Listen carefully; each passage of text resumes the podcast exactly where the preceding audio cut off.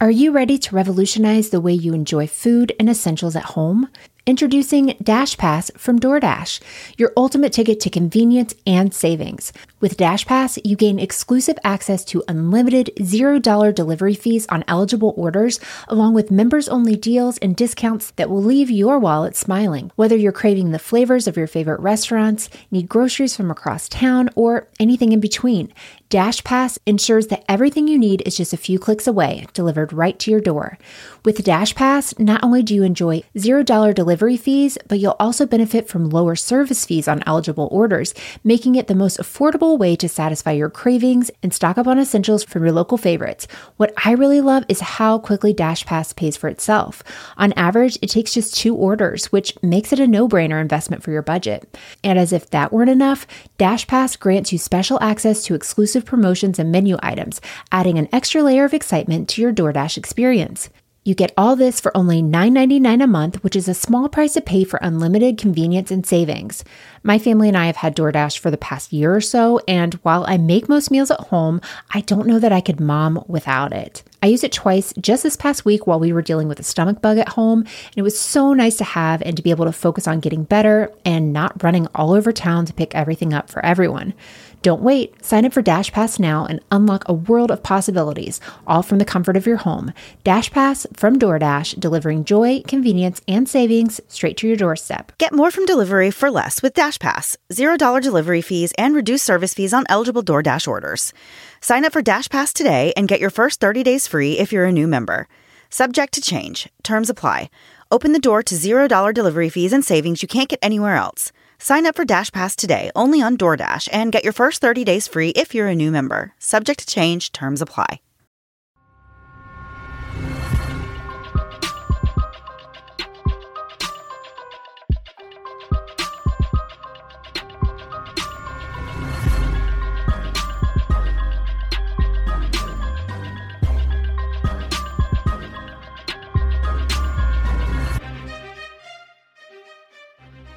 Hey guys, and welcome to the Moms of Murder podcast, a true crime podcast featuring myself, Mandy, and my dear friend Melissa. Hi, Melissa.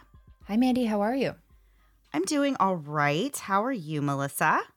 Doing pretty good. I almost said a weather thing, but now I've got to come up with anything else to say. Yeah. I don't have anything. No, I wasn't going to comment on the weather, but equally as boring. I was going to comment on like all of a sudden I'm in panic mode because it's February and I'm kind of just like, what is happening? I don't know. I obviously this calendar. knew that it was coming, but I, I have to stop looking at the calendar. I know. Um, it's mind blowing to me. It is a little bit crazy. February. You are in perpetual calendar crises. I've just, I am. I've never seen anything like it. Maybe that's why time like flies by so fast for me because I'm just constantly looking at the day and being like, oh my gosh, I can't believe it's this day. I know. It's I think that's another thing. We were just talking off mic about things that happen when you're getting older, aging, whatever age you are, as you get a little older, time flies by and everyone tells you that and you don't believe them. Yeah. And like m- my son will be like so upset his birthday's in a few months and I'm like, dude, when you get older, you will see it more as like just like counting the days like that you still get to be that age. You're like, Right. I'm not there yet. yes, yes. We have a birthday countdown going right now for my little one Little who one, is going to be nine um, Crazy. in just about a month. So that is definitely crazy to think of my youngest being nine years old. Like, I don't even know. I don't feel old enough. I do not feel like I am old enough. no, and I can't believe he's going to be nine. That's like I just remember you wearing him on your back. He was just such a, a little, little thing. kangaroo baby. Yeah, I love it. Yeah. All right, Melissa. So before we actually get into the story for this week, there's something else that is very serious I want to address with you here on the podcast. Oh, okay. Love being surprised. Go ahead. so, you know, something we take very seriously is getting facts straight Oh, here on the show. And um, I believe that we had a little misspeak last week. When I say we, I mean you. Me. Um, I think that maybe you made a mistake whenever we were talking about a very infamous SNL skit involving the Chippendales. And I wanted to see if you wanted to correct yourself. because we have been getting comments all week about this. all week. I love it though because I'm like, people are really paying attention. That's what I think. Like, I was like, it was an Easter egg. We totally did it on purpose. Um, so I somehow got Patrick Stewart and Patrick Swayze confused, and no idea how. and and I caught it when I was editing, and I was like, oh no, just prepare yourself. Like this is gonna be a thing. But it was so funny. But I ended up having my daughter like uh, just do a little photoshopping, like very quick photoshopping on a picture of Patrick Swayze to put on Patrick. I'm sorry, I did it again. Patrick Stewart's face on Patrick Patrick Swayze's body. So now everybody knows like it was it was a real thing. I got them confused because it clearly happened twice. So this is a Mandela effect and you've all been wrong. I'm totally right with this.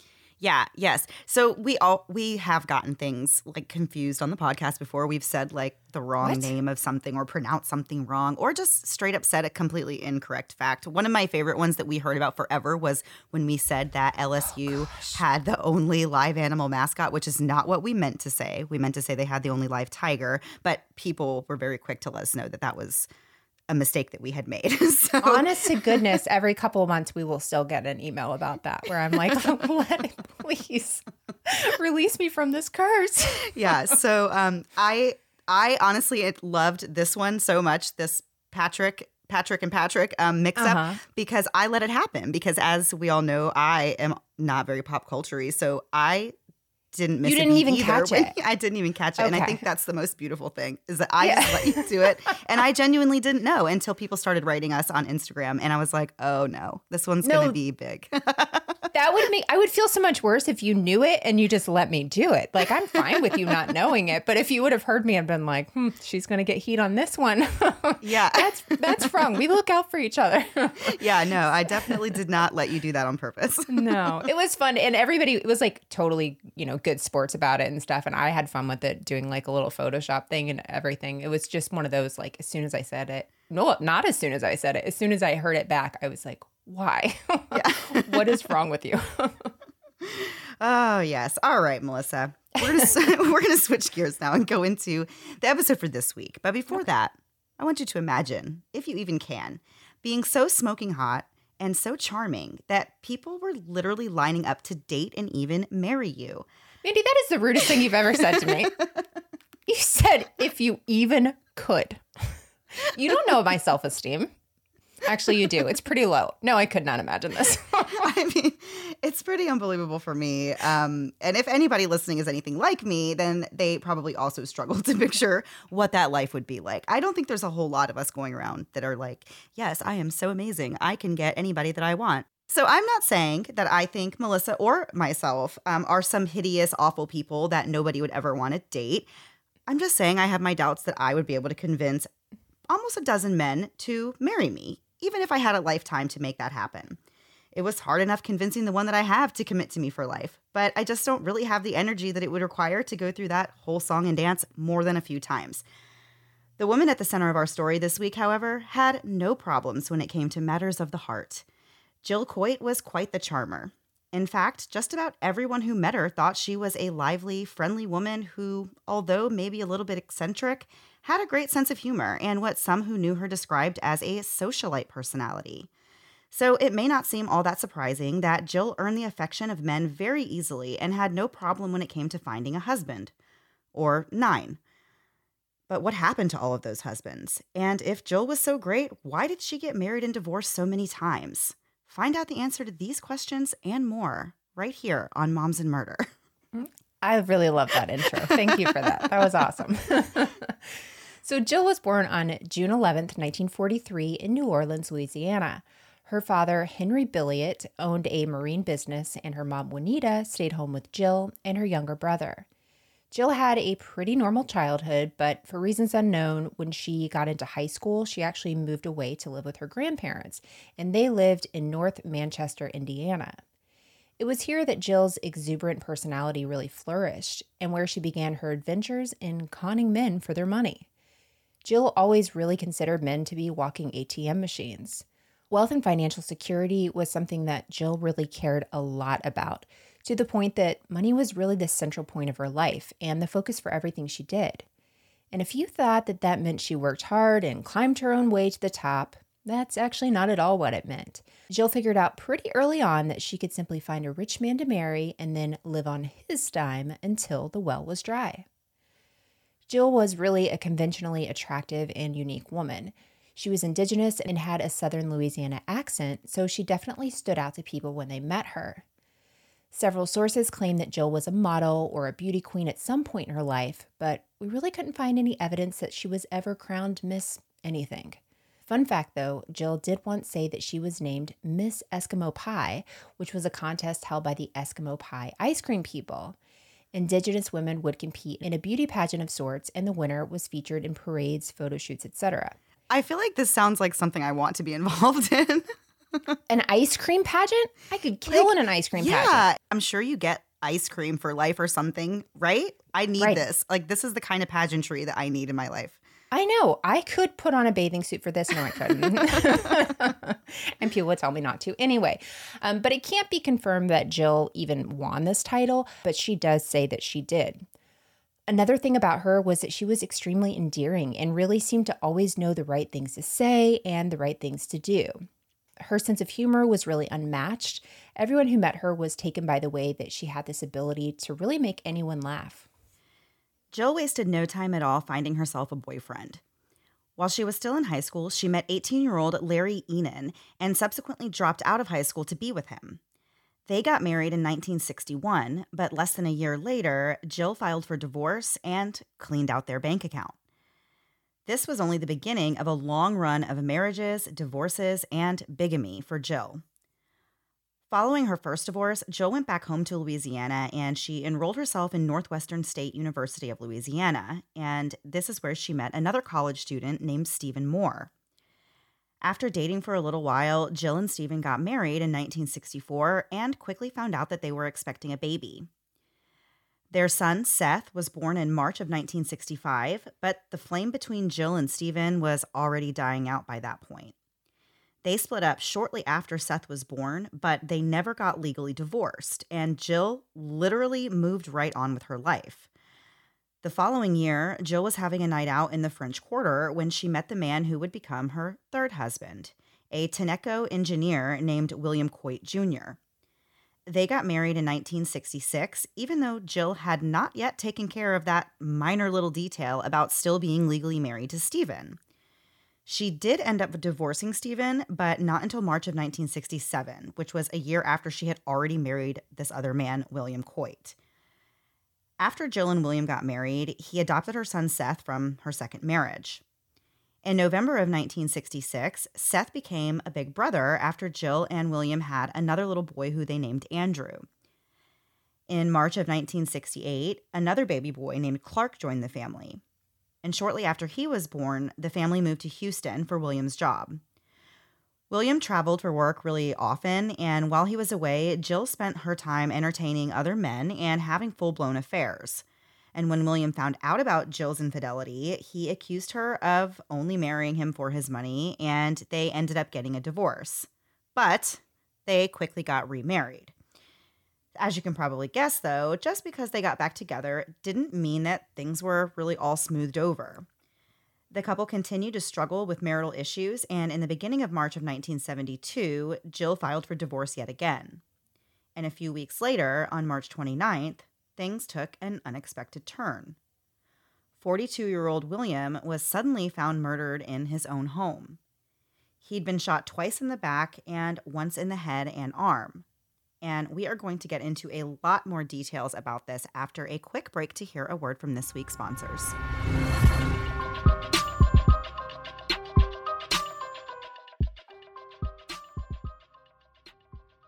If you love a good mystery, and we know you do, you'll love June's Journey. In this game, you'll play as June Parker, an amateur detective, which who among us doesn't secretly dream of being one, and you'll investigate a series of mysteries with tons of twists and turns at every stop. Not only is June's Journey visually a lot of fun thanks to the great animation and the fact that it's set in the roaring 20s, it's a fun way to play Sherlock from your phone. June's Journey adds new chapters every week, so there will always be a new case waiting for you to crack. What I enjoy about June's Journey is that I can zone out and be immersed into a whole new world.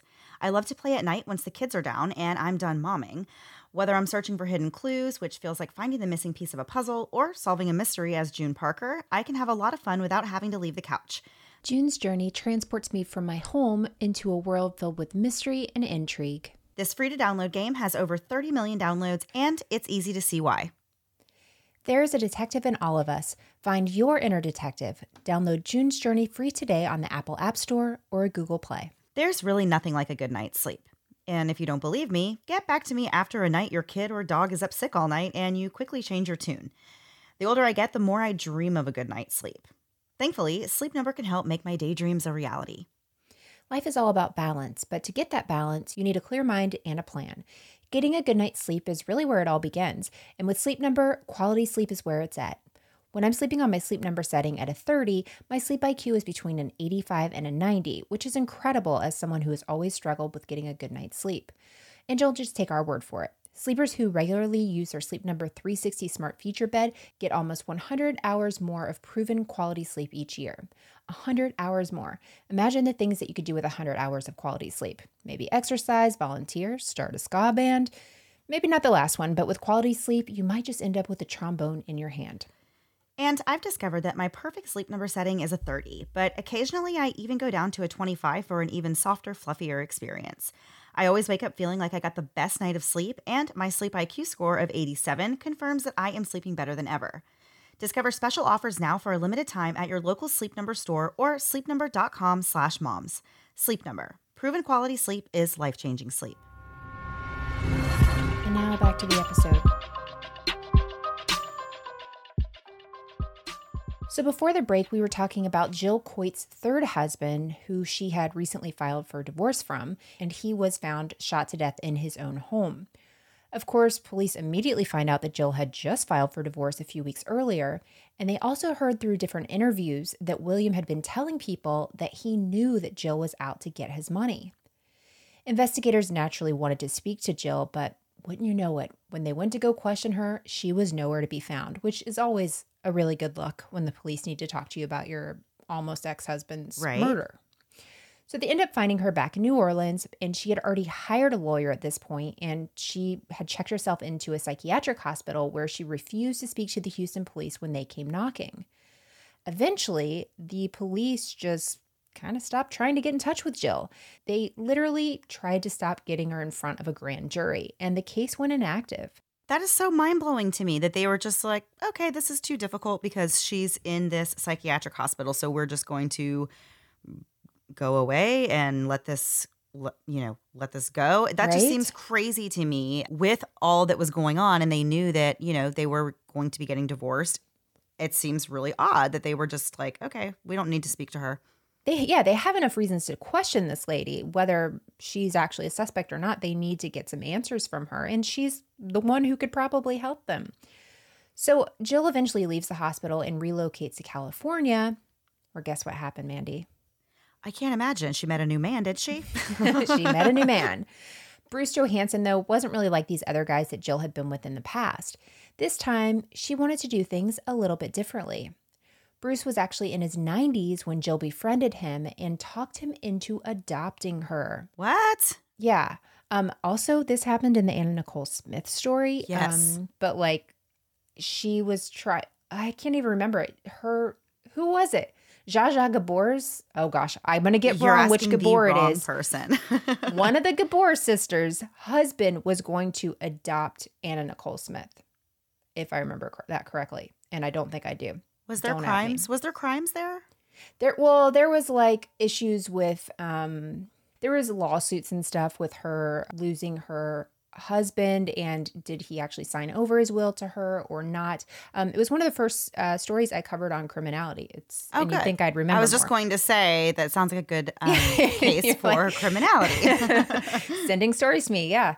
So um back to that though um so she talks this guy into adopting her and she has her former attorney louis derosa draw up this paperwork for this very thing so some people thought that bruce was more of a sugar daddy than really a father figure but whatever you want to call this it really doesn't last long. Bruce actually died of natural causes a few months after this adoption, and Jill received money from the estate and numerous pieces of property as Bruce's heir. So literally, she only had to put in a few months' time with this guy, and she gets Wow. properties, money, everything. Just wild. So at this time, Jill is still using the last name Coit um, that she'd taken on when she married William, her third husband that had been murdered. And some say it was really kind of possible that she wanted to keep Coit as her last name because William's family was more well to do than hers had been, and she wanted to be associated with that name. And it's interesting because literally from this point on, every time she gets married, and there's still more weddings to come, she just hyphenated the name with Coit coming first, even though that wasn't even her actual maiden name. So I know. And can you This imagine so like bizarre. his family being like, "Woman, stop doing this. Like leave us alone." That would just be yeah, totally bizarre. So, between November of 1973 and 1983, Jill got married, divorced, remarried, and double married to four different men. Jill's fourth husband, Marine Major Donald Brody, married Jill in California but divorced less than two years in. For Jill's fifth marriage, she set her sights on her former attorney, Luis de Rosa, the one who helped her so much in the past when it came to hiding out in the psychiatric hospital until the investigators stopped coming around asking about a murder. And then again, when he helped her get adopted by an old man that she just met. That's wild. Yeah. yeah. you think she would want to be like on good terms with this guy and be like, I need to keep him. He's clearly doing a lot of work for me. I don't need to get him that close because this isn't going to end well. Well, she didn't care about any of that. They got married in um, 1976 and they did get divorced and then they got remarried again, all in the same year, which is just. Just why you don't have to get married. You don't have to get married. No. Well, I guess if she's wanting, if her goal is to like get something from them, I'm True. assuming that's going to be the way to do it. Yeah. So while she was still married to Lewis, Jill married her sixth husband, a man named Eldon, and he was an Indiana auctioneer. We don't really know quite what Jill was up to between 1978 and 1983, but in January of 83, Jill got married to her seventh husband, Carl Steely. He was an Indiana school teacher. It wasn't until later in the summer of 1985 that Jill finally got a divorce from her fifth husband, the lawyer, Louis DeRosa. At that point, they had been separated for about eight years, and she had been married twice since then. Obviously, these are all illegitimate marriages because you can't be legally married Right. to more than one person at a time. So I assume if I if she ever tried to apply for any benefits, you know, marriage benefits, obviously she would get busted for fraud, but I don't know how she got away with doing this m- so many times, you know, getting married on paper legally to more than one person at a time. And especially with this attorney, like, why did that? Like, Yeah. Why did that divorce take so long? Again, Yeah, I would on think his he would part. be like, "No, thank you. Let me get out of this. This was a mistake I won't make twice." For sure. Um, so now at this point, it's 1989, and Jill is married to her seventh husband, Carl. At some point during this year, Carl and Jill went on a trip to Steamboat Springs, Colorado, so that Carl could ski there. They ended up really falling in love with the town, and Carl thought that this would be a great place for him to retire. So the couple bought a house there, as well as the local Oak Street bed and breakfast. And the plan was for Jill and her son to run this bed and breakfast after they renovated it. So, after buying these properties in Colorado, Carl returned to Indiana to finish out the school year because remember, he was a teacher. And Jill stayed behind in Colorado to oversee the bed and breakfast renovation. However, when Carl returned to Steamboat, he learned that Jill had actually been conning him in more than one way. She never actually put Carl's name on the bed and breakfast paperwork, only her name and her son Seth's name. Carl also learned that Jill had been stealing money from his family inheritance as well as his regular bank accounts. And she had been covering this up by forging promissory notes. So Carl later said that he believed Jill began plotting ways to financially bankrupt him from the very moment that she met him. And he's probably right about that. She has a history of doing this. So Carl and Jill ended up separating, but once again, they did not get legally divorced. Jill then began dating a 51 year old man named Jerry Boggs. She met Jerry at the hardware store located just around the corner from the bed and breakfast. Jerry owned the hardware store, and Jill saw him when she went in there to buy supplies for this renovation that she was doing. Up until this point, Jerry had been a lifetime bachelor, but he became smitten with Jill and started taking her out on two to three dates a week, and eventually they decided to just move in together. But unfortunately, Jerry was just another victim of Jill's serial conning. Gerald William Boggs was born on May 27, 1941, to parents Harold and Sylvia. He was raised with one brother in Steamboat Springs, where he'd lived for his entire life. Jerry graduated from Steamboat Springs High School and then he went on to the University of Colorado. In the fall of 1963, during his second to last semester of college, Jerry enlisted in the Army and applied to military intelligence school. He wasn't immediately sent off to basic training, though. He was actually able to finish out his degree in political science. Jerry also had a minor in Russian language. After he completed basic training, Jerry went into military intelligence school. In the fall of 1965, he went to Vietnam with the 1st Cavalry Division, which was a helicopter division, and he stayed there for a year before being sent home. He only stayed home for 30 days before re enlisting for another year of duty in Vietnam. Once that was through, he was discharged in 1967 and he was later awarded a Bronze Star. It was after his time in the military that Jerry returned to Steamboat Springs and began working in his family's hardware store called Boggs Hardware. The store had been in downtown Steamboat since 1939. Jerry also then became a member of the Museum of Natural History and became a tour guide for the museum. I can't even imagine how much you have to know to be a tour guide at the Museum of Natural History. Yeah, I could never. just taking a tour there, I would learn something every time they spoke, just because I would, like, my baseline is nothing. So right? everything they said would be news to me.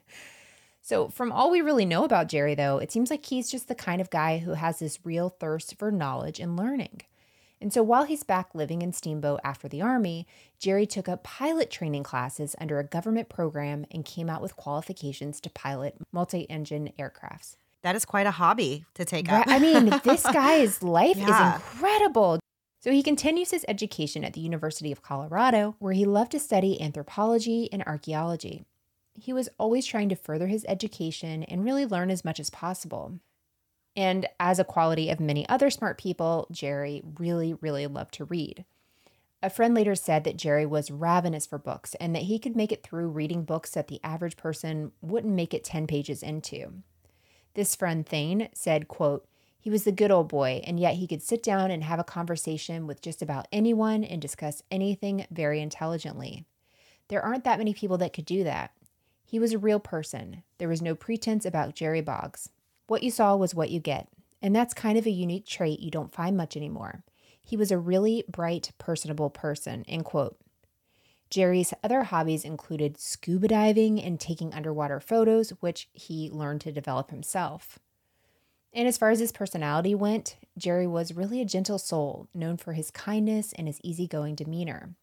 He was incredibly smart, patient, and interested in the stories of others. This seems like the coolest guy in the entire world. Yeah, he does. He can do anything. So Jerry was really well known around Steamboat, Colorado, so you can see that he had a lot going for him that might appeal to the likes of Jill Coit. So, when Jill met Jerry, she told him that she was currently in the process of getting a divorce from her ex husband, Carl. Jill shared a lot with Jerry regarding her thoughts about Carl and how she was worried that he was going to come after the bed and breakfast in their divorce. So Jerry helped Jill come up with a plan to make the bed and breakfast less desirable to Carl. And the plan was to have a lawyer draw up a deed of trust that would give Jerry a $100,000 lien on the bed and breakfast, effectively making it not worth Carl's while to fight Jill over it. Jill must have lied to Jerry at some point about her divorce being, you know, final because on April 4th, 1991, what do you think happened with Jill and Jerry? They fell in love and were together forever and they got married. Yeah. So before long, Jill announced that she was pregnant with Jerry's baby. Jerry was really, really excited. As we said, he had been a lifetime bachelor. He had never even been in a relationship serious enough to consider having children. He was very excited about this new addition. Yeah. And so he gets right to work adding on to his house to make room for a baby. He started stocking up on baby things in preparation. He was just really excited to be a dad. So, although things on paper seem like they're okay, you know, they're married, they're expecting a baby, Jerry started getting suspicious that Jill wasn't telling the whole truth about her past, you know, really her previous marriages. And he was thinking at this point that there was more marriages than what she oh had told Gosh. him about. Yes. So he was so concerned about this that he decided to hire a private investigator named Stan Lewis to look into it. Stan uncovered the truth, which was that Jill was in fact still married to Carl Steely at the time that she married Jerry. When Jerry found this out, he immediately went and filed for an annulment. This was in December of 1991, and at this point, Jill should be about nine months pregnant. But in a twist, Jill takes off and leaves town, leaving her son Seth in Steamboat to operate the bed and breakfast. So Jill just disappears, and obviously, alarm bells start going off. Jerry's brother starts telling him, You know, I actually have some concerns about this situation. Yeah. yeah, he told Jerry that he really was doubting that Jill was ever even pregnant.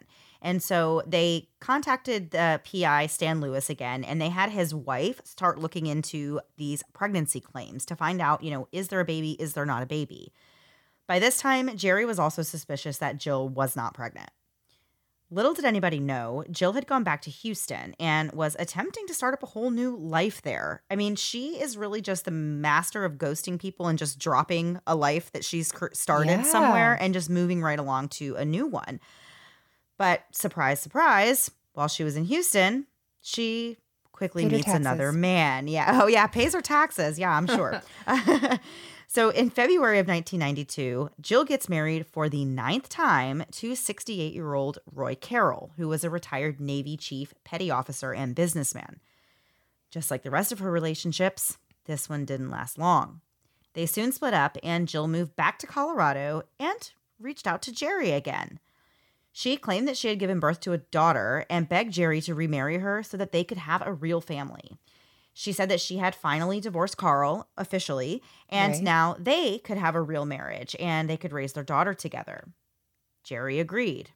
But then the PI threw a wrench into all of that when he confirmed the suspicion on everybody's minds. Jill was never pregnant and had not given birth to any baby.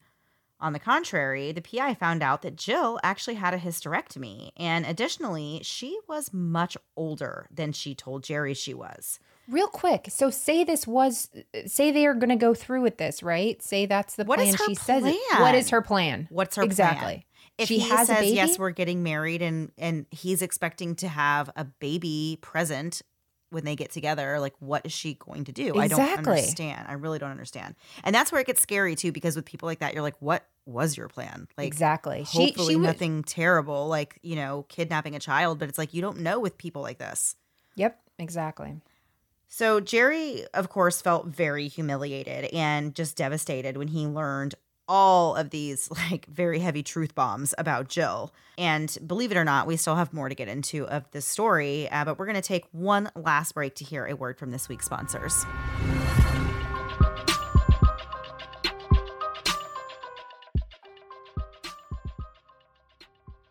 There's never been a better time to take care of yourself than now. Whether something in your life is interfering with your happiness or preventing you from achieving your goals, the licensed professional therapists with BetterHelp want to help you become the best you this year. BetterHelp is professional counseling that you can do right from the comfort of your home through weekly video or phone sessions. I've used BetterHelp over the past several years, and I can't tell you what a relief it is just to get all my thoughts out to a professional without ever having to leave the house. I deal with anxiety and depression and have most of my adult life, so having someone I can talk through with these different scenarios or those big immediate problems that pop up in life has really been invaluable, especially in the past few years. Of course, anything you share with your BetterHelp counselor is completely confidential, and best of all, BetterHelp is more affordable than traditional offline counseling. Financial aid is also available. Whether you're struggling with family issues, sleep, stress, or more, BetterHelp will match you with your own licensed professional therapist and you can start communicating with them in under 24 hours. In fact, so many people have been using BetterHelp that they are recruiting additional counselors in all 50 states. We want you to start living a happier life today. As a listener, you'll get 10% off your first month by visiting betterhelp.com/moms. Join over 1 million people taking charge of their mental health. Again, that's betterhelp, H-E-L-P dot com slash moms. We are all crunched for time, and sometimes taking care of yourself can feel more like a luxury instead of a necessity. Noom wants to help you take care of you without a restrictive diet or workout program. Noom Weight uses psychology to help empower you and teach you practical ways for you to be able to take care of yourself with sustainable habits and behaviors. Whether you're looking to lose weight or just to create healthier habits, Noom can help you get there. What I really like about Noom, though, is that I'm creating a healthier lifestyle, not rushing to get to some magic number on the scale. I've learned several life hacks from Noom, stuff that I really use every day, including substitutions to make healthier choices, as well as the knowledge and encouragement that if I fall off my goals one day, that's okay. Noom is there for me in the long run, so you can use something that works for you and not the other way around. Plus, the Noom app is super easy to use, and you can choose how long you're on it 5, 10, or 15 minutes. You're in total control. Sign up for your trial and get psychology based support and motivation to reach your goals at Noom. That's N O O M dot com slash moms. That's N O O M dot com slash moms to sign up for your trial. Are you ready to revolutionize the way you enjoy food and essentials at home? Introducing Dash Pass from DoorDash, your ultimate ticket to convenience and savings. With Dash Pass, you gain exclusive access to unlimited $0 delivery fees on eligible orders, along with members only deals and discounts that will leave your wallet smiling. Whether you're craving the flavors of your favorite restaurants, need groceries from across town, or anything in between, Dash Pass ensures that everything you need is just a few clicks away, delivered right to your door. With Dash Pass, not only do you enjoy $0 delivery fees, but you'll also benefit from lower service fees on eligible orders, making it the most affordable way to satisfy your cravings and stock up on essentials from your local favorites. What I really love is how quickly Dash Pass pays for itself. On average, it takes just two orders, which makes it a no brainer investment for your budget. And as if that weren't enough, Dash Pass grants you special access to exclusive promotions and menu items, adding an extra layer of excitement to your DoorDash experience. You get all this for only $9.99 a month, which is a small price to pay for unlimited convenience and savings. My family and I have had DoorDash for the past year or so, and while I make most meals at home, I don't know that I could mom without it. I used it twice just this past week while we were dealing with a stomach bug at home, and it was so nice to have and to be able to focus on getting better and not running all over town to pick everything up for everyone. Don't wait. Sign up for Dash Pass now and unlock a world of possibilities, all from the comfort of your home. Dash Pass from DoorDash, delivering joy, convenience, and savings straight to your doorstep. Get more from delivery for less with Dash Pass. $0 delivery fees and reduced service fees on eligible DoorDash orders. Sign up for Dash Pass today and get your first 30 days free if you're a new member. Subject to change. Terms apply. Open the door to $0 delivery fees and savings you can't get anywhere else. Sign up for Dash Pass today only on DoorDash and get your first 30 days free if you're a new member. Subject to change, terms apply. Now back to the episode. So before the break, we were talking about Jill and Jerry and how Jerry's just found out that not only did Jill not have his baby, um, she had had a hysterectomy and was actually much older than she had ever told him. So Jill tries to convince Jerry that she did indeed have this baby, but he refuses to listen to her at this point and tells her he is not going to marry her. And then that's where things start to get a little messy. Jill tells Jerry that if he's not going to marry her, he needs to release that fake $100,000 lien he had on her bed and breakfast. And Jerry said no. I think that's funny that he said no. I know. Well, I think she's just not used to people doing that, that they Yeah. just go along with whatever her plan is. And obviously, she thought she could get him back again. So Jill files this civil lawsuit against him, which, wow, lady, that like The nerve. you feel like you'd stay under the radar. Yeah, Yeah. as much as you can. And so in this lawsuit, she states that she wants him to release the $100,000 deed of trust.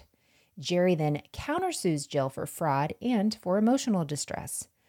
According to the Lafayette Journal and Courier, the case file for these civil lawsuits was around 12 inches thick and was, quote, filled with accusations and counter accusations, end quote. According to Jerry's counter lawsuit, Jill kept telling people that after she gave birth to the baby, that Jerry kicked her out. Jill then refutes Jerry's claims and says that she never even told Jerry that she was pregnant. She said she had told him that she had had a partial hysterectomy and could not have children any longer. During a deposition, Jill said, quote, I'm not pregnant and was not pregnant. If you were having sex with me, even every other weekend, you would know whether I was nine months pregnant or not, wouldn't you? I rest my case. That's all I can say, end quote. Uh, is she an attorney now? I don't really get this whole thing. I don't really get that whole thing either. And that's not even like a true statement because every woman carries pregnancy differently. And you, I, I mean, I Totally. have definitely met women that it is not obvious if they are pregnant. And like that is, I don't know. And especially for him, like wanting to believe that he was having a baby, like I don't think it's that crazy that he believed her. No, not at all. I, I totally agree. So, friends and family, though, say that both Jill and Jerry told them that they were expecting a baby in the winter of 1991, early 1992. And it was later found out that Jerry had secretly recorded a conversation with Jill about her faking the pregnancy. Jill ended up moving four hours away to Greeley so that she could take classes at the University of Northern Colorado. While she's there, you're never going to guess what she did. She meets a 48 year old man named Mike Backus, who is a telephone repairman and Vietnam veteran. Jill eventually moves into Mike's house, and meanwhile, Jerry is still going full speed ahead with his counter lawsuit against her. A trial date was set for this on October 27th, 1993. As this civil suit trial date approached, Jill began to feel this increasing level of anger towards Jerry for bringing all this trouble onto her. Not that she has brought any of this onto herself. This is all Jerry's doing in her eyes. Right. By the summer of 1993, Jill had worked herself up to the point that she was seriously talking about having Jerry killed. Keep in mind, Jill has already dodged the police once after her third husband was found murdered, and she was really the only one with a motive. If she were to go to court with Jerry, there's a good chance that her past would be brought up, and she just couldn't risk that happening. So Jill started talking to her new friend, Mike, about killing Jerry, and they both started asking people to help them do it. It never ceases to amaze me how easily people can convince a complete stranger that they just met to go along for the ride of murdering another human being. I just don't understand how hey, I just met you and this is crazy, but yeah. like can we kill my ex-husband? Like what is going Baby? on here? I don't yeah. understand this. like it doesn't make any sense to me. I just don't understand how people go along with this stuff. So Jill actually asked her son, Seth, another thing I don't understand people doing, um, if he would kill Jerry for her. And then he asked if, you know, the answer was no to that, then would he help her kill him? Her son Seth said no, but Jill still tried to get him to help her by telling her how to best break into Jerry's house and do the job herself. She even asked Seth if he would at least pick up Jerry's body and dump it if she left it outside. Oh my gosh. Yeah, don't involve your kids no. in this stuff. This is madness. So Seth just had one word of advice for his dear old mom and he said, quote, "If you do anything stupid, wear gloves." End quote. I don't even know about any of this. Um, I know. So that's like, okay. Just go to the police. I just, I don't understand. Thank you. First thing I thought. So Seth was a dead end when it came to finding an accomplice. So Mike asked one of his coworkers named Troy if he would kill Jerry for $3,500. But after he said no, he upped the offer to $7,000. And I assume Troy still said no because after that, Jill asked some random woman to kill Jerry and told this random woman that Jerry was a rapist and a sexual deviant. She actually met this person on a trip to Iowa with Mike while he was um, repairing telephone lines that were damaged in a flood there. And this woman, of course, said, No, I will not do that. But can you imagine being asked that? Like, how? Where did the conversation start to get to there? No, I'm and like talk to anyone. Crazy things have happened to me in public. You know, I've had some interesting people approach me with some interesting questions or, you know, comments, but nothing like this. I can't imagine a stranger approaching me and just being like telling me any like no, that just no. doesn't doesn't fit. It doesn't seem there's no scenario where I would real. be like, okay, yeah, exactly. I would be concerned, you know, about the whole thing. So after trying and failing to find anyone else to do the job for them, Jill and her new beau, Mike, decided that they would just do it on their own. On October 14th, 1993, they each drove to Steamboat Springs in separate cars and they both stayed at the bed and breakfast. Jill told her son Seth not to clean her room while they were there, which made him suspicious. So he looked inside, but he didn't see anything at the time, which is important. It will come up later. On October 21st, Jerry goes to lunch with his brother and some friends. After that, he stops by an office supply store and then he heads home. He was last seen at around 1 p.m. that day. Sometime after 1 p.m., Jill and Mike break into the 52 year old Jerry's house. They beat him in the head with a shovel, shocked the side of his face with a stun gun, and shot him in the chest with a 22 caliber. At around 3:30 or 4 p.m., Jill calls her son Seth and says, quote, "Hey baby, it's done and it's messy." End quote. Seth told her, quote, "Don't talk to me," end quote, and hung up. Jill and Mike then go back to Greeley. So Seth then checks in his mom's room and he said that it smelled and there were drops of blood in the sink and on a towel.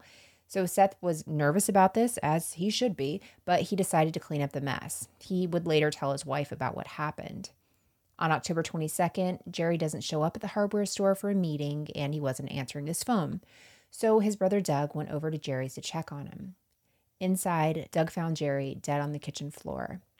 Steamboat Springs detectives arrived on the scene, and the Colorado Bureau of Investigation came in as well.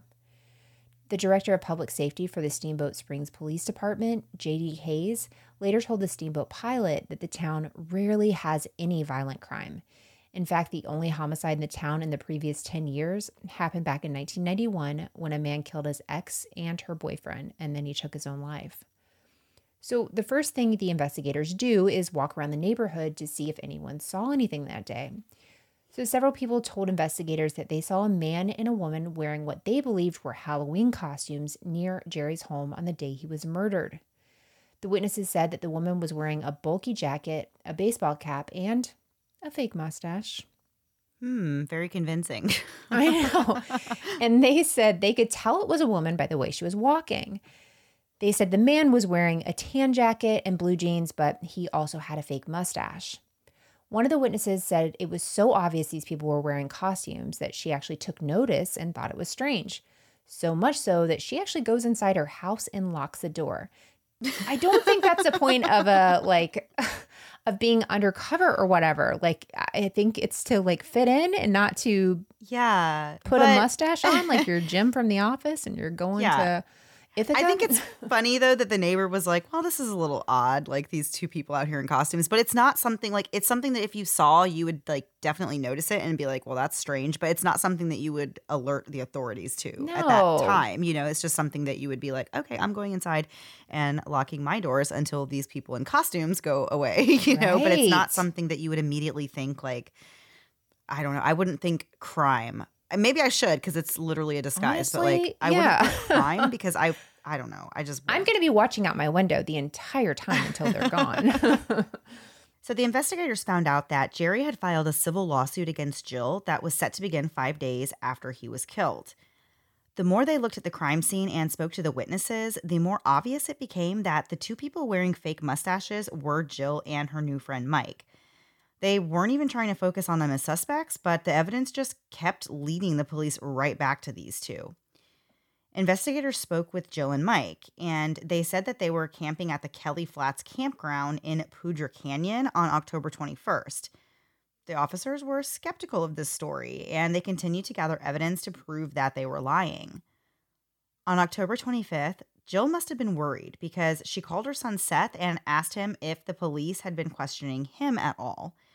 She asked Seth all kinds of questions, like whether or not the police knew Jerry's time of death. She mentioned something about having, um, or not having, rather, what she was calling a seven hour alibi. I don't really know what that means, but she must have been thinking that she needed. I wonder if there's a seven hour period that she couldn't account for what she was doing. Yeah, maybe so. Yeah. On October 26th, Jerry was laid to rest by his family and friends. Funeral attendees claimed that they saw Jill and Mike passing by Jerry's funeral, and they said that Jill had her stupid disguise on again with her fake mustache and that they were oh driving gosh. a red sports car. Finally, on November 23rd, both Jill and Mike were arrested. Police found a number of suspicious items in Jill's car and among Jill and Mike's belongings. A stun gun was found in the car, and they also found plane tickets to Mexico and train passes for Europe. While being interviewed, Jill constantly asked investigators if they knew when Jerry died. When they asked her where she was between October 20th and 22nd, she actually refused to tell them anything because she said that they were just going to use whatever she said to give this fake time of death on Jerry. When Jill's ex husbands were contacted by the media for comment, the only one who would talk was Carl Steely. He said that he felt lucky to be alive, and he recalled two different incidents that may have been murder attempts on his life by Jill.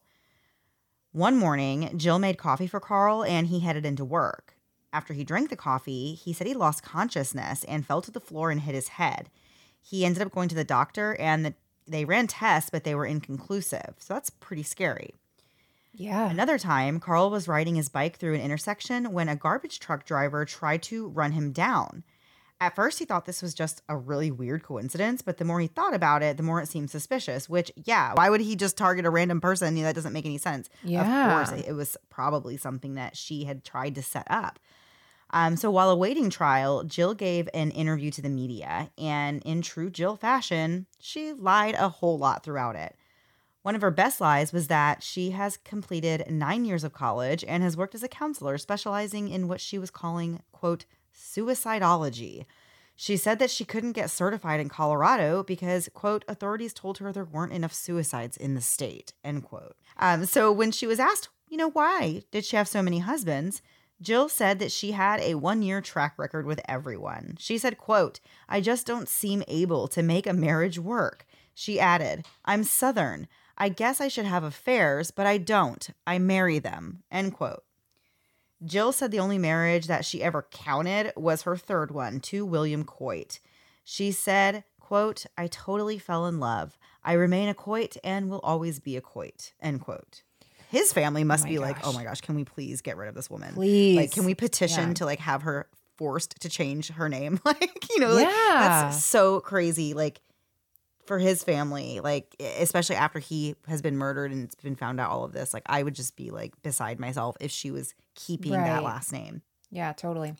So Jill claimed that she hadn't seen Jerry for nearly two years before he was killed. She said she learned about his murder from a former attorney, not the one she was married to, and she claimed really that Jerry's intellect is what drew her to him. She said Steamboat Springs didn't have a lot of eligible bachelors who were intelligent, so she gave Jerry a try, but they also weren't really as compatible as it turned out to be. Jill said that the first trouble really arose just two weeks after their wedding when Jerry went to Belize to scuba dive without her. Jill said, quote, He told me he couldn't spend two weeks in a confined area with one person. He had never been married and probably never should have gotten married, end quote. The media asked Jill about the civil lawsuit and about the alleged baby of Jerry's that she had had, but Jill wouldn't talk to them. She said that the lawsuit was still pending, which, how is the lawsuit still pending? This man is dead. Um, right. How? Right. So after this interview, Jill tells the media that she swore she was telling the truth the whole time and that the only thing she ever lied about was her age. She said, quote, I go anywhere from 35 to 50. end. Oh. Man, I go anywhere from 38 up. yeah, 35 to 50 is quite a big like how how it do you- I, I want to know how you can look 35 and 50. How do you pass for both of those? Yeah. Those are pretty big differences. Yeah, that's that's a range there, girl. So on February 15th, 1995, opening statements uh, began in Jill and Mike's trial. They were being tried jointly, and the trial had to be moved to Hot Sulphur Springs due to the publicity the case received. Prosecutors said that Jill was an evil, conniving, manipulative person who murdered Jerry because of the impending civil suit he had against her. They said that Jill was scared that the evidence related to her past would be brought out in this trial. Prosecutors actually weren't allowed to bring out any testimony regarding the death of Jill's third husband, William Coit. They also weren't allowed to use a chart to show the jury the dates of all Jill's marriages and divorces. I just love the idea of thinking of like a flow chart and just like the dates and everything. Well, it being sounds like you need to one to find out like who she was married. When was she married to two people at the same time? Like when did she finally divorce? I mean, it's so it's hard to keep track in your head about all that she had going on. Imagine that that was like the paralegal's only job Right. because there's so there's so much to do. That's like one paralegal got that job and then they're like we can't use it in court and they're like, "Oh my gosh." so Jill's son Seth actually takes the stand against her in the trial. And by doing this, he was given immunity for being an accessory to the murder because remember he cleaned up that room and didn't tell anybody. So the defense said that no physical evidence could be linked to Jill or Mike and that the couple was away camping when the murder took place. Jill and Mike, very smartly in my opinion, did not testify in the trial. On May 23rd, Jill and Mike were sentenced to life without parole for murder and 48 years for conspiracy. Jill and Mike have both filed appeals, but all have been denied. Jill was never charged with her third husband, William Coit's death, because Houston police felt that it was too late to reopen the investigation. She was and is the only suspect, which is crazy to me that uh, I, I didn't think there was a statute of limitations on murder. There isn't. So I don't understand. That's yeah, that doesn't I mean this was the same group at the time that was like, where is she? The psychiatric hospital? Right. Ah, that's all the way on the other side of town. We're not going there. This is too much. Yeah. It's wild. Yeah, it's strange. Um, so in 2012, Jill filed a lawsuit against the Department of Corrections, claiming that between September of 2009 and June of 2010, that she was raped and threatened by a guard and quote subjected to cruel and unusual punishment and denied due process and access to courts end quote. Jill said that the Department of Correction officials ignored her reports. In her lawsuit, she asked for multiple things, including $11 million in damages, $11 million in damages, free postage, telephone and internet access, and to be housed in minimum security. This lawsuit has gone nowhere. Um, it's just another one of Jill's cons. Today, Jill is in her late 70s and is incarcerated in the Denver Women's Correctional Facility. And today, Mike is also in his late 70s and is also incarcerated, but in a separate prison. He is in the Limon Correctional Facility. That is the story of Jill Coit and her many husbands. And unfortunately, the murder of, I think, two of them. We don't know for sure about the third husband, but I think that she definitely was responsible for his death. Crazy story. I can't quite get over the mustachio of it all. Yeah. Um, That's that's too much. No one would have thought anything if two people were just driving around or maybe but they wouldn't have taken note of it. Right. but if you've got some lady you know in a very obvious halloween costume staking out somebody's house you're going to notice quite a few things. It's one of those things like if you hear like a crazy noise and you see something outside like you take note of the time and you know like those kind of things you're just like huh but if it was just a random firework or something, I wouldn't think twice about it. Something like that where it's just like, why why would you bring more attention to yourself? You could not have left the Halloween store that's open like one week out Right. of the year and said, This looks good. I'm really gonna be able to pull this Right. off. That that I don't get it. And just involving your son and trying to involve other people. Oh, I feel so bad for, you know, their families and my goodness, and William um, Coit's family never getting really any answers from that's really sad to me because it just seems like the police, the investigators on that one were just like not really interested in working on that case. I, it kind of blows my mind, like why they didn't really work harder to figure out what happened there. Right. Yeah.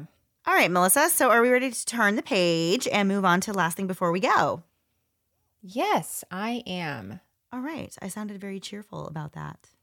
You did. And that's because we're going to talk about love, kind of, love gone wrong. yeah, we're just continuing stories. the theme, Right. Yeah. Basically, with Valentine's Day is right around the corner. Uh, it'll be right after this episode comes out. So, Mandy, we are taking Valentine's Day horror stories, basically, from the internet. We are. Yes, Yeah. we are. We each pulled some funny little Valentine's Day horror stories from the internet because I think we've already talked before about how we don't really celebrate Valentine's Day and all that fun Yeah, stuff. yeah. So we're not going to tell you about how- our boring plans to do nothing. We'll tell you about other people who had plans, big plans, and they didn't go well for Not. Valentine's Day. Yeah. Because everybody loves a good fail story. It makes us all feel human. Oh, well, then I don't feel so bad about not doing anything for Valentine's Yeah, Day. I'm right? like, it could be it could, this. it could turn be into this. exactly so if you don't have plans th- this is this is for you this is the last thing before we go for you so that you will feel happier about not having f- plans for valentine's day This one's for the girls. yeah Let's yeah do this, one's for the girls all right melissa you want to go first I do. So I'm reading this from Karen from Facebook. I found this on a BuzzFeed article and I'll have those linked in the show notes. But this one says For our first Valentine's Day, my boyfriend gave me five pounds of soy wax, about 1,000 wicks, a case of empty mason jars, and a ton of scented oils. He got me the pieces to make candles.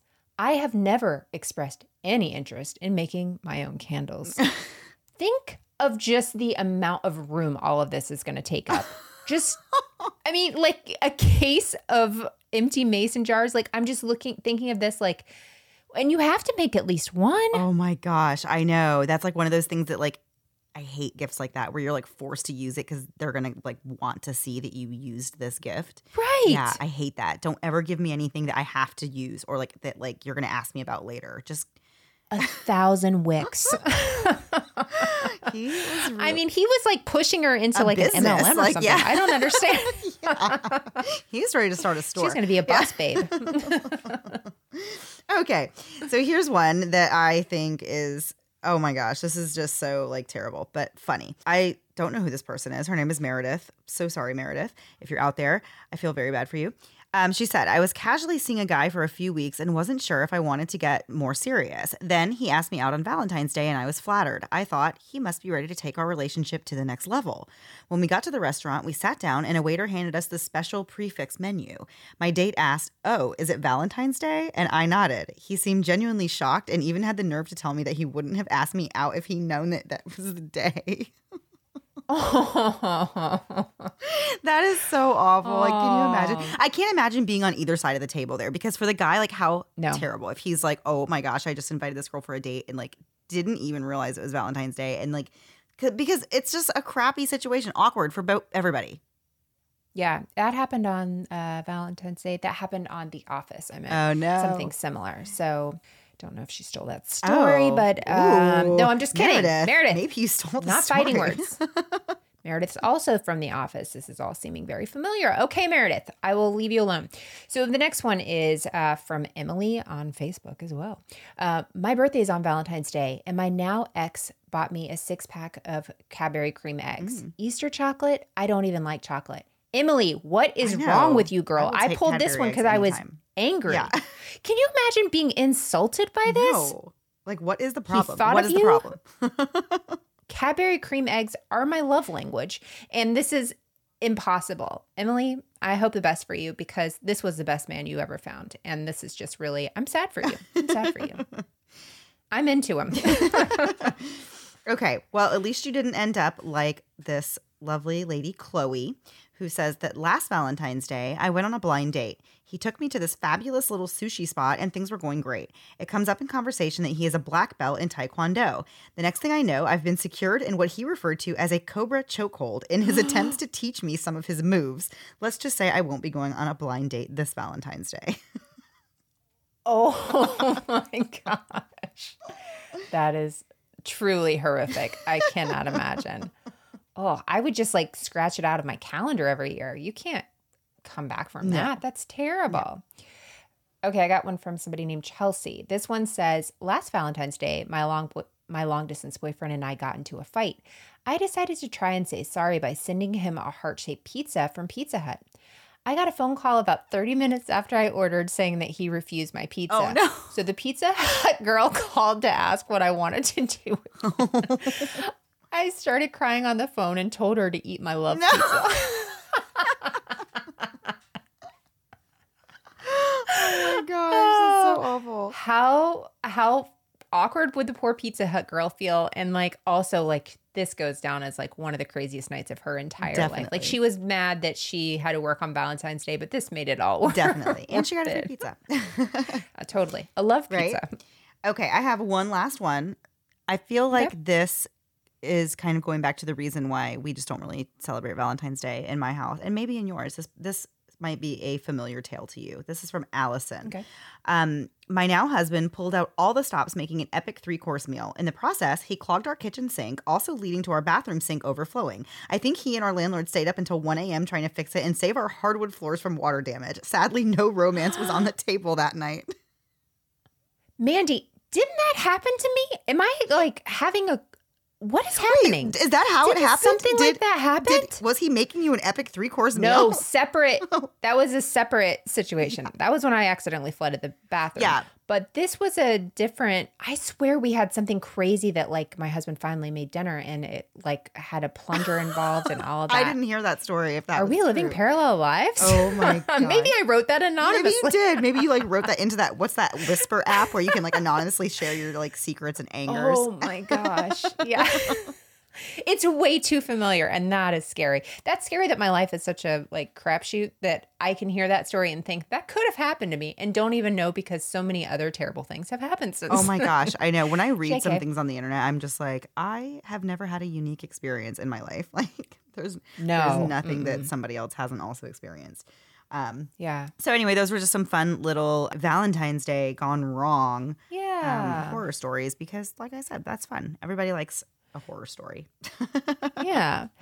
And if you're looking for a fun show to listen to, um, check out uh, World's Dumbest Criminals. Our friend Tara, she um, hosts or she co-hosts the podcast Bloody Murder. I think they're on hiatus right now, um, but Tara has a new one all about the world's dumbest criminals that you might want to check out, and we'll play a promo for that at the end of this episode. Hey. All right, guys, that is it for this week. We will be back next week, same time, same place, new story. Have a great week. Bye. Did you hear about the Welsh tourists who got drunk and stole a penguin named Dirk from SeaWorld on the Gold Coast? Or the Canadian guy who tried to beat a breathalyzer test by eating his own underpants? Hey, I'm Tara Saraban from World's Dumbest Criminals, an upbeat podcast about deadbeat crims. Join me every Monday to hear about the most ridiculous, bizarre, and downright stupid crimes and criminals in the world ever. Like the Australian man who put out an unsuccessful hit on his wife and freaked out when she crashed her own funeral.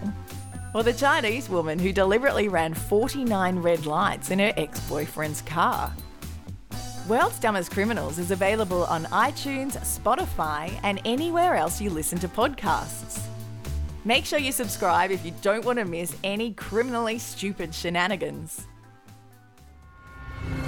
Thanks so much for listening to the Moms and Murder podcast. Make sure to check back with us next week for a new episode. You can also find us at momsandmurder.com where you can connect with us via social media. Please make sure you subscribe and give us five stars because giving us four stars would be a crime. Thanks so much.